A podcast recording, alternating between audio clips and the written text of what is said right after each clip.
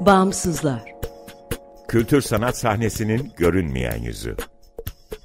Hazırlayan ve sunanlar Ekmel Ertan, Günseli Baki ve Sarp Keskiner.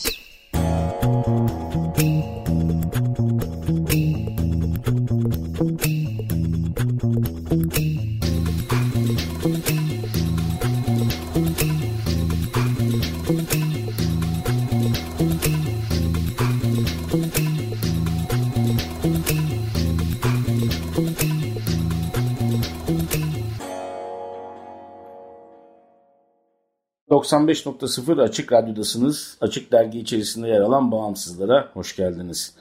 Bağımsızlar Türkiye'de devlet veya özel sermaye sahipliğinde veya güdümünde olmayan bağımsız kültür sanat alanının çeşitliliğini, ölçeğini görünür kılmayı, güncel ve dinamik bir bilgi kaynağı oluşturmayı, bağımsızlar arasında dayanışma ve işbirliğine zemin hazırlamayı hedefleyen web tabanlı bir platform.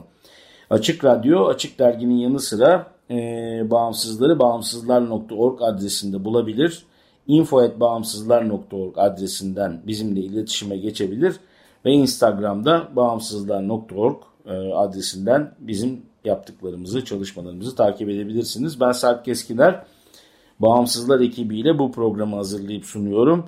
Bu hafta iki konuğumuz var. E, konuklarımızdan ilki Caz Kedisi. Caz Kedisi bir edebiyat dergisi olmakla beraber aynı zamanda bir müzik dergisi e, caz ve şiiri bir araya getirme e, istemiyle yola çıkan bir yayın Halim Yazıcı'nın önderliğinde uzun yıllardır İzmir'de faaliyet gösteren bir e, dergi. E, Halim Yazıcı şimdilerde Marmaris'te yaşıyor e, ve dergi kolektif bir çabayla yayın hayatına devam ediyor. Pandemiye kadar fiziksel e, baskıdayken yani matbu e, nüshalar üretirken pandemiden sonra bir süre dijital olarak devam ediyor ve tekrar matbu versiyona dönmeyi umuyor. İkinci konuğumuz ise Ekofil yayınları. E, Ekofil yayınları ise topluluk temelli bir yayıncılık yapıyor. E, ekoloji alanında çalışıyor. E, iki konumuzu da keyifle dinleyelim. Caz kedisi ismi nereden çıktı?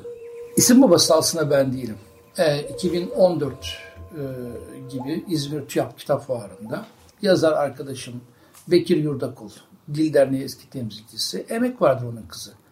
Çok şirin, zehir gibi kafası olan, çok iyi okuyan yazan bir kızımız. Açtı kollarına. Halim abi sen seni çok özledim. Gel bakayım caz kedisi seni bir öpeyim dedi. Şimdi sarıldık, hasret giderdik. Uzun zamandan beri görüşmemedik. Bundan sonra senin adın caz kedisi dedi e, cazı ve kedileri çok sevdiğimi biliyor. E, ya dergi çıkaralım mı ne yapalım falan diye konuşurken adı ne olsun derken e, birdenbire ağzımdan caz kedisi olsun dedim.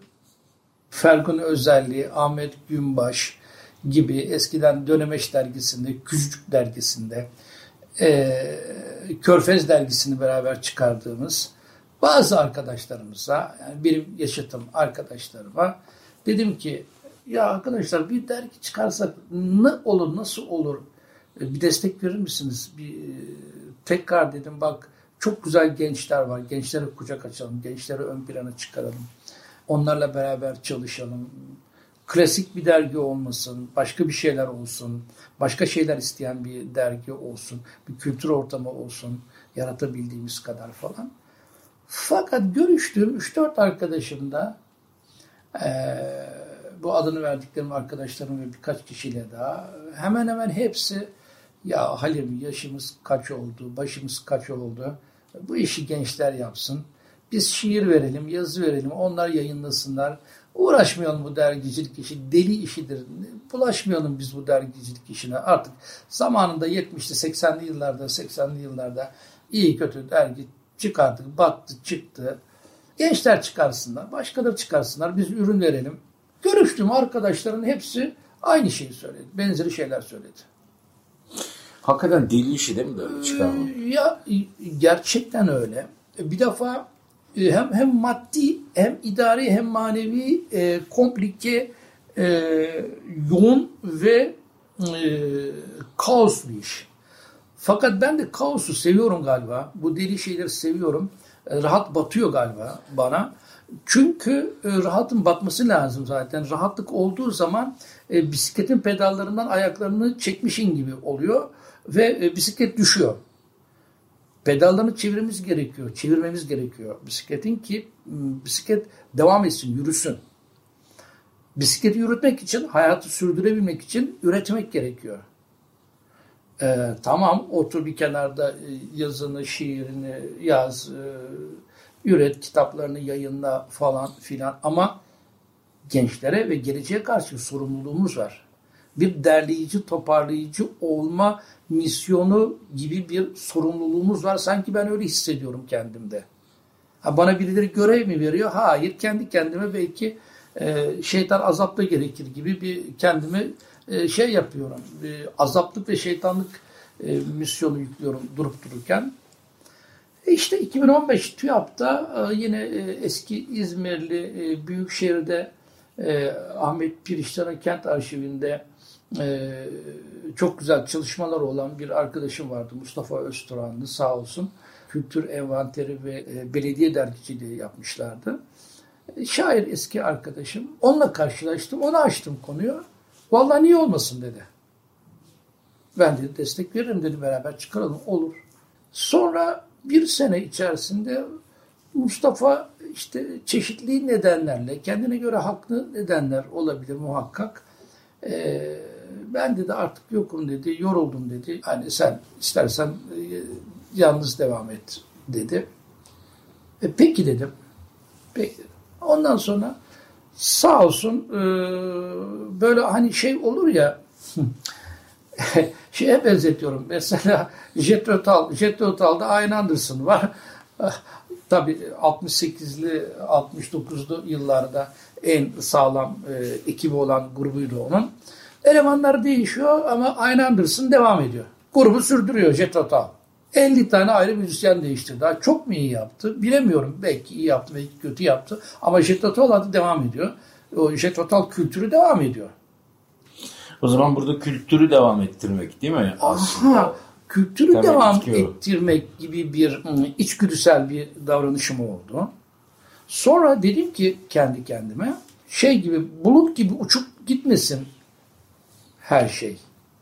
Bu dergi ve adı da uçup gitmesin. Bunu nasıl kurumsallaştırabilirim? Nasıl markalaştırabilirim diye düşündüm. Ardından ee, Selda Arkan var. Selda çok sevdiğimiz bir dostumuz. İzmir, hemen İstanbul'da yaşayan. Alfa Patent firmasının sahibi. Ee, bizim Hüsnü'nün, Hüsnü Arkan'ın da e, eski eşidir. Çok sevgili dostumuzdur.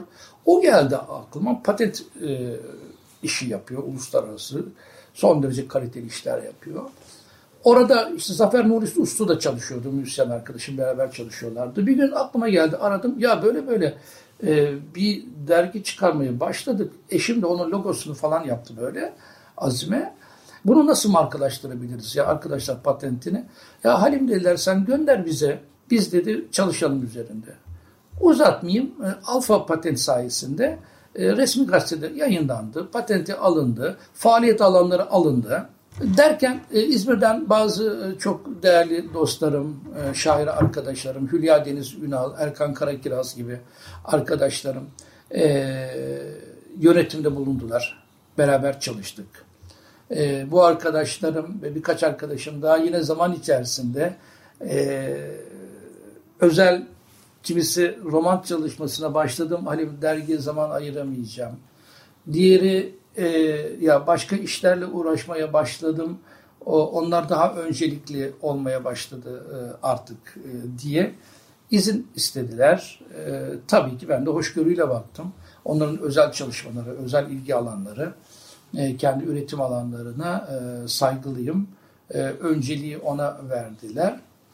Dolayısıyla e, bir e, şey, e, bir kan değişimi oldu gerçek güzel kan değişimi ve şu anda benim içime son derece sinen kan değişiminde son iki sayıdan beri yaşıyoruz. Ee, adı caz kedisi tamam şiir ve müzik kültürünün yoğunlaştığı, bütünleştiği, harmanlandığı bir güzel rengarenk bir gökkuşağı olsun istiyordum derginin. Ama E, müzikal ayağı, e, müzik metinleriyle ilgili e, çalışmalarımız biraz zayıftı açıkçası. Onu e, itiraf etmem gerekiyor. E, öz eleştiri yapıyorum kendi kendime. E, şu anda e, son iki sayıdan beri e, içimde hem müzikal ayağının daha sağlıklı hem kültürel boyutunun yelpazesinin e, rengarenk gökkuşağının daha da renklendiği bir e, dergi olduğuna ve böyle e, gidiyor. E, şunu söyleyeyim, lafı uzattığımın farkındayım. Büyük kelimeler, büyük harfler, büyük cümlelerle değil, alçak gönüllü, küçük harflerle, küçük cümlelerle ama sağlıklı ve ne yaptığını bilen nitelikli işlerle bir şeyler yapmaya başladık. Öyle yürüyoruz. Daha da sağlıklı olacağına inanıyorum bu iş. Matbu dergiden vazgeçip bunu pandemi dolayısıyla PDF'e taşıma yani bir de şimdi Caz Kedisi değil mi 24 sayı matbu evet. çıkıyor sonra evet. pandemi oluyor işte PDF'e dönüyor bütün düzenler sarsılıyor. Maalesef. maalesef. Ee, yazarlar da içerik sağlayıcılar da tabii kendi hayatlarının telaşına düşüyorlar. 2020 ee, itibariyle hepimizin başına böyle bir şey geliyor. Maalesef. Matbu dergiden vazgeçip dijitale geçme e, seni rahatsız etti mi? Valla e, hurufat vardı bizim 80'li 70'li yıllarda dergileri çıkardığımız zaman hurufatın kokusu olurdu matbaaya girersiniz. Hatta Hüseyin abinin, Hüseyin Yurttaş'ın bir dizesi vardır. Hu dedim hurufata der. Bizim Ege e, köylüler hu der birbirine. Köylüler hu evde misin? Hu komşu, hu insan, hu kardeş. Hu dedim hurufata. Hurufat matbaadaki e, şeylerin, e, harflerin dizildiği e, şey, e, fiziksel alan, hurufat. Şimdi o hurufatın kokusu kalktı. E, o güzelim kokusu, e, kağıt kokusu, o güzelim kağıdın kokusu kalktı. E, tabii ki e, dijital biraz suni, biraz yapmacık, biraz, biraz yüzeysel, biraz sıca daha doğrusu e, yapmacık demeyeyim de e, sıcaklığını kaybetti mi? Temas yok çünkü fiziksel Tem, temas, temas yok. yok. Yani hani dergiyi elimize aldığımızda hissettiğimiz evet, koku, evet, dokunma duygusu. Evet, evet. Orada şey de olmuyor. Mesela dokunma duygusu, koku aynı zamanda orada okuduğumuz bir şiirle anlamlanmamızı sağlamıyor mu? Kesinlikle. Sevmek dokunmakla da ilgili bir şey zaten. Ten kokusu vardır Hı-hı. ya ten kokusu. Hı-hı. İşte kağıt kokusu. Eski kitapları bulursun e, şeylerden, e, sahaflardan onun bir kokusu vardır. İnsanlar not almışlardır bir kenarlarına çizmiştir altlarına. Not almışlardır kenara böyle e, ok işaretiyle o anlamlı dizenin, metnin kendine göre notları vardır. Aşık olduğu halleri not almıştır insanlar. Bir yaşanmışlığı vardır. Plaklar da öyle. Plakların da bir yaşanmışlığı vardır. Dokunursun, plakların üzerinde not alırsın, imza alırsın. E, ama şimdi dijital, haydi bakalım yayında. Hop uç. Bulut gibi. Maalesef öyle. Ancak e, hayatımız ve dünya çok hızlı şekilde değişiyor. Çok hızlı değişiyor. Çok doğal. Ama gönül ister ki e, matbu olarak yayınlamaya devam edebilmek. Ama takdir edersiniz baskısı, kağıdı, hmm, abonelik, kargosu, kargosu hepsi maliyet, Tabii. maliyet, para ve Türkiye gibi bizim gibi ülkelerimizde e, hayatımızın her adımı dışa bağımlı. Yani buğdayımız, kepeğimiz, mısırımız bile dışarı dışa bağımlı. E, hayvanlara verdiğimiz darı bile dışarıdan ithal ediyoruz o hale geldik.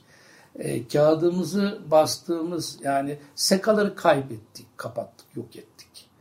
E, ne olacak? E, nasıl altından kalkacak insanlar?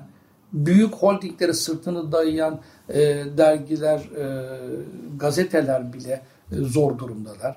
Maalesef. E, çok üzülüyorum ama şu anda direniyoruz ve direnerek yaşayacağız. E, ümit ederim ki bir fon bulunur. Ümit ederim ki süreç içerisinde e, basılı hale tekrar gelebiliriz. Ümit ediyorum. Ama şu aşamada biz bu e, şiirli kültür dergimizi e, dijital ortamda da olsa www.jazzgedisi.com.tr adresinde e-dergi e, seçeneğinden, linkinden bütün sayılarımızı arkadaşlar birinci sayımızdan 25. sayıya kadar e, hepsini okuyabilip indirebilecek e, noktadalar. Bakalım hayat bize ne gösterecek. Çok teşekkürler. Ben teşekkür ediyorum. Ee, Caz Kedisi'nin kısa bir tarihi oldu belki. Evet, evet. teşekkür o zaman okurlar da siteden derginin hem güncel sayılarına hem de önceki sayılarına ulaşabilirler. Evet, evet. Lütfen özellikle gençler okusunlar ve yazsınlar, göndersinler. Her türlü ürünlerini yollasınlar. Bir aile, bir dünya ailesi, gökkuşağı ailesi Caz Kedisi.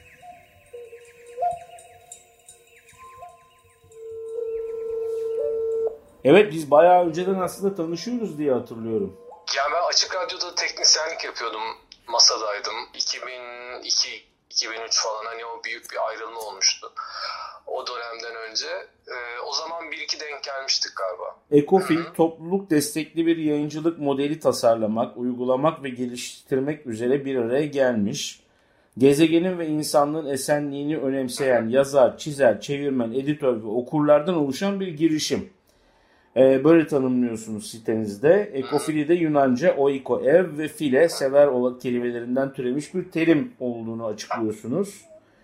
Ee, burada da ev ile kastedilenin de şimdilik tek evimiz olan dünya gezegeni olduğunu söylüyorsunuz. Neye karşılık geliyor bu sitede gördüğümüz tanım? Ee, hikayemiz 4 hatta 4,5 yılı geçti. Yayıncılık işinin işte farklı noktalarında çalışan işte yazar, çizer, tasarımcı, e, çocuk hikayesi yazarı ve hatta okur e, bir grup insan e, daha bağımsız, daha böyle işte piyasanın basmak istemeyeceği, kendimizin severek yapacağı e, işleri işte birlikte e, yatay bir hiyerarşide yani dikey olmadan e, üretebilir miyiz? E, o kaygıyla bir e, sürece girdik.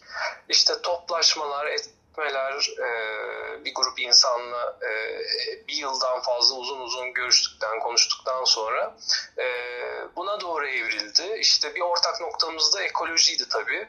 E, ekolojik e, gıda üretimi, işte e, ekolojik mimari, temiz enerji, işte kırsal yaşam, yaban yaşam, hayvan hakları, canlı hakları.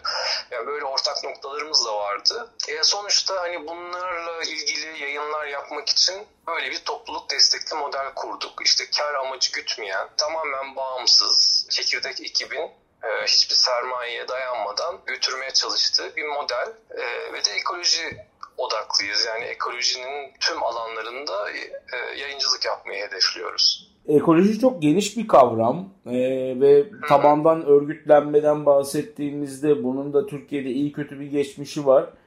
Ama yayıncılıkla ilgili en azından ben ilk defa böyle bir deneyimle karşı karşıya geliyorum. E, bu ilk tasavvur ettiğinizde kafanızdaki e, fikirle bu sahaya taşındığında o fikir ne kadar karşılık geldi? Yani ne kadar çalıştı? Ya şöyle mevzuat olarak biraz zorlandık çünkü e, Türkiye'de kar amacı gütmeyen e, şirket diye bir tanım yok. Bizim kurmak istediğimiz şey oydu tüzel kişilik olarak nasıl bir yapı kurmamız gerektiğini de çok bocaladık. O bir zorladı ama topluluk kurma ve topluluğun desteğiyle e, yayıncılık yapma anlamında gayet güzel başladı. Karşılığını buldu.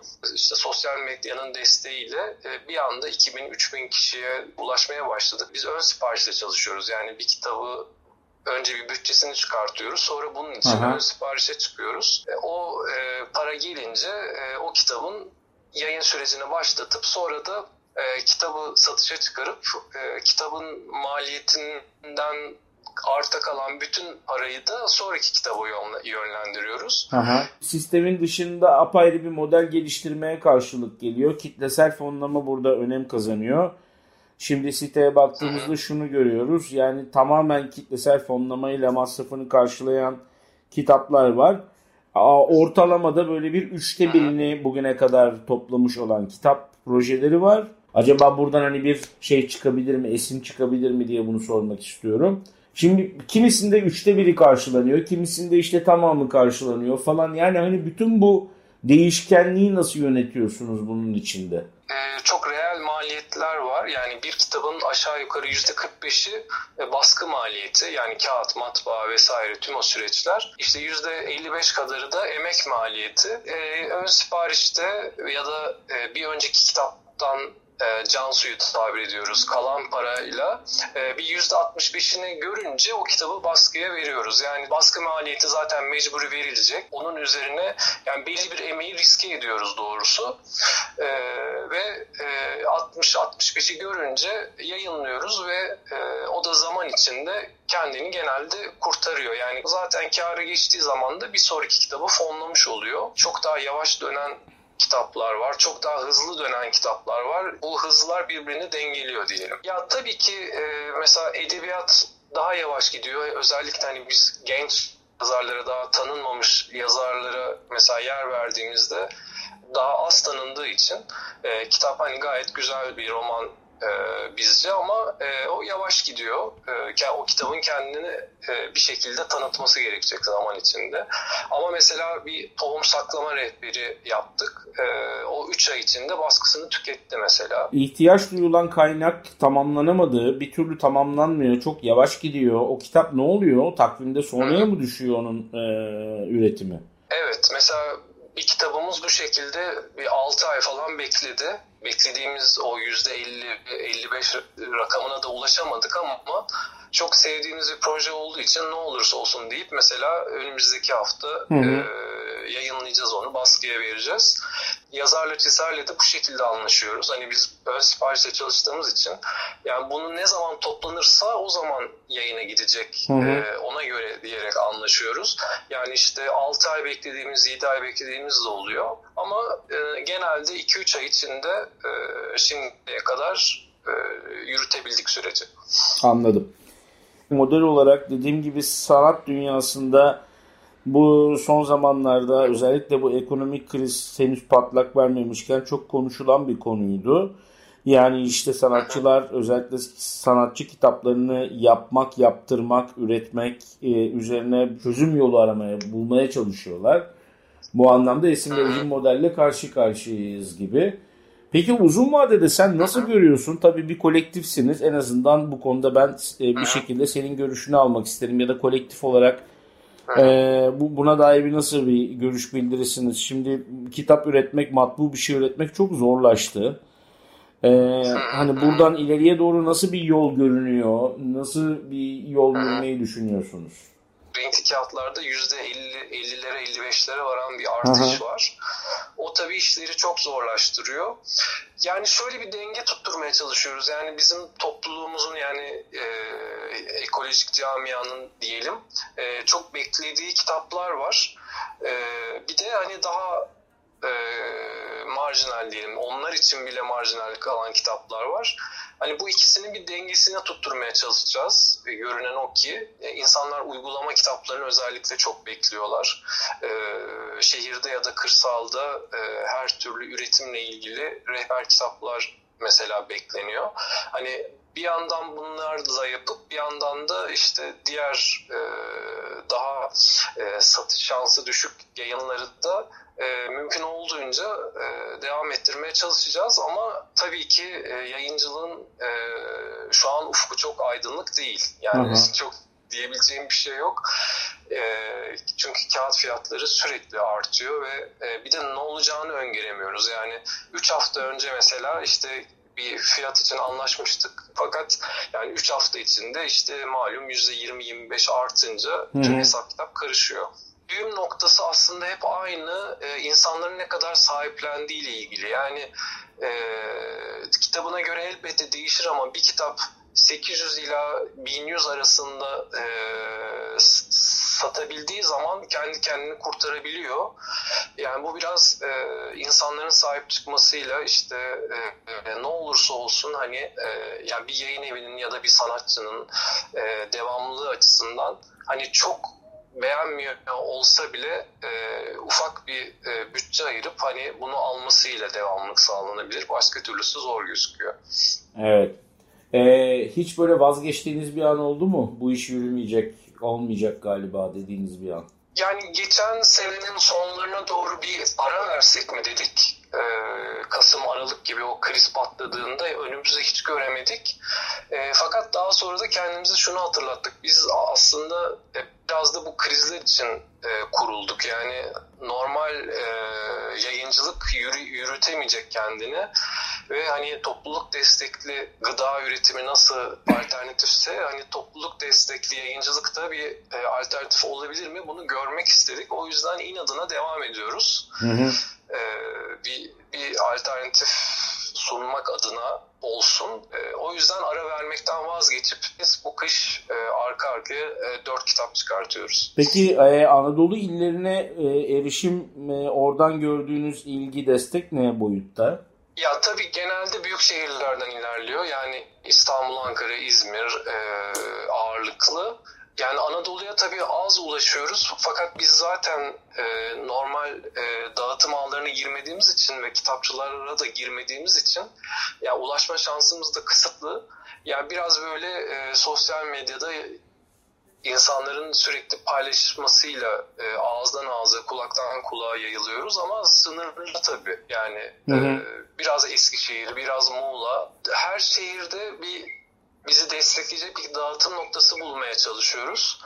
Ee, o dağıtım noktalarından işte yine sosyal medya duyurularıyla e, sesimizi duyurmaya çalışıyoruz. Çünkü e, şey de bir maliyet hani bir, bir noktaya mesela Trabzon'a hani 5 kitap göndermek tabii, de çok tabii, tabii. E, maliyetli bizim için. Bir 10-15 talep olacak ki oraya göndermeye değsin. Yani biraz da hani e, yani Trabzon'da ekolojiyle ilgilenen bir 15 kişi bir araya gelsin, talep oluşturabilsin diye e, istiyoruz. Hani biraz tembelliği de kırmak lazım.